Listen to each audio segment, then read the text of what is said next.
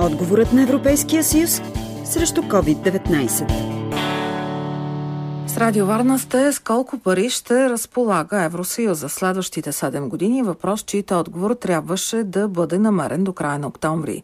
Краят на дългия път към новата многогодишна финансова рамка обаче за сега не се вижда доброто намерение за намиране на компромис. Е само на думи. Вечният спор за и против харченето и спестяването се изостри, обвърза в последните месеци с нуждата от нови правила. Докъде стигнаха преговорите, разказва Кремена Иванова в репортаж от рубриката на Европейския парламент.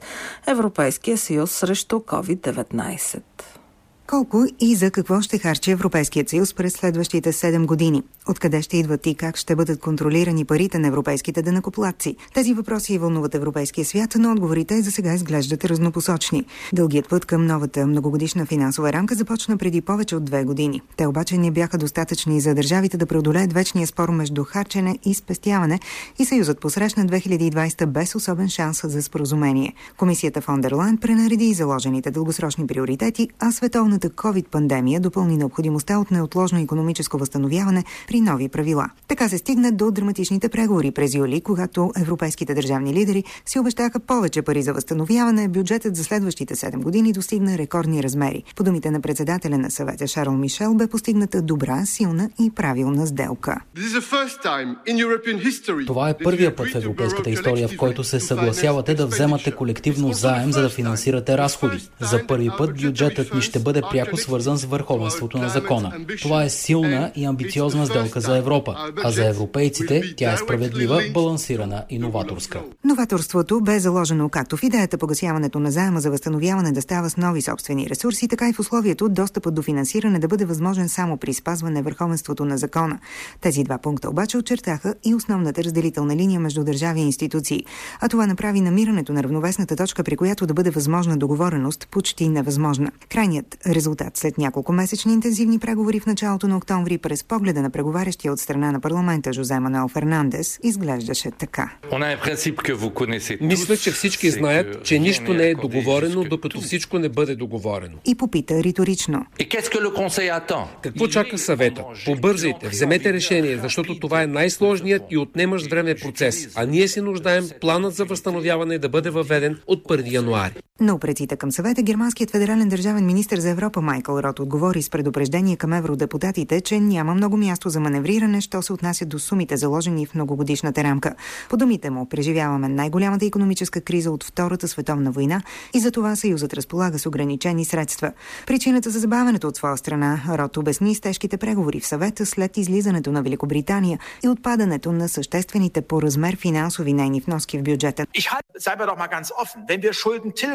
Ако искаме да изплатим заема, вариантите са два. Първият е държавите членки да увеличат вноските си, а вторият е да бъдат въведени нови данъци. Взаимните обвинения започнаха още през юли с безпокойството на парламента относно урязването на някои от дългосрочните стратегически програми, средствата от които бяха пренасочени към възстановителния фонд, чрез който се разчиташе да бъдат създадени нови работни места. От друга страна възникна въпросът за какво ще бъдат похарчени парите от възстановителния фонд. Лидерът на НП Манфред Вебер предупреди, че 90 на 100 от тези пари постъпват пряко в бюджетите на отделните държави и прогнозират, че най-вероятно те ще отидат за любими национални цели. Ние искаме да имаме думата относно това за какво се харчат парите на Европейския съюз. Нуждаем се от пътна карта и ясен план за въвеждането на принципа. Без уважаване на европейските правила няма пари. Въпросът за правилата бе поставен още с първата среща от тристранните разговори в края на август, когато Европарламента поиска достъп до европейско финансиране на държавите да бъде обвързан с спазването на върховенството на закона. Това бе своеобразен реверанс към така наречената пестелива четворка от северни държави, които са за по-малко разходи и против поемането на дълг за разлика от по-разточителния юг. Аргументът от страна на Еврокомисията прозвуча така. Безпредседентният бюджет изисква безпредседентни мерки срещу злоупотреба с него, по думите на комисарят за правосъдие Дидия Райндерс. Той обаче бе категоричен, че няма да бъдат ощетени крайните потребители. Големият препани камък се оказа не толкова въвеждането на условност при достъпа до европейски средства, начинът по който ще се налагат санкции.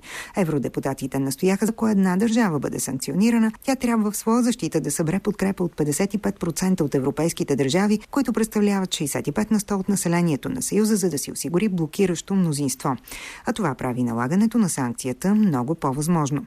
Според противниците на идеята обаче понятието върховенство на закона е твърде разтегливо и може да се използва като политическа бухалка с дисциплиниращ економически ефект, когато и както е удобно. Затова в държавите сочени като потенциален обект на такива санкции, Унгария и Полша заплашиха, че ще наложат вето върху възстановителния пакет. В опит за баланс германското председателство предложи компромисното, но приемливо за засегнатите държави налагане на санкции да става чрез така нареченото квалифицирано мнозинство, с което си навлече гнева на Европарламента и обвинението, че така се дава по-голям шанс на нарушителите да се защитят. По думите на шведския евродепутат Томас Тоби, това би било механизъм, който не работи. Преговорите се върнаха на изходна точка, взаимните обвинения в забавяне и блокиране на процеса продължават. Най-важният избор, който стои пред евродепутатите сега е дали да се съгласят на сделка на всяка цена или да отстояват искането си за повече пари. От тук нататък, по думите на преговарящия от името на парламентарния екип, бългиецът от партията на консерватори и реформисти Йохан Ван Овертвелт, готови сме да предприемем стъпки, но те трябва да са и от двете страни.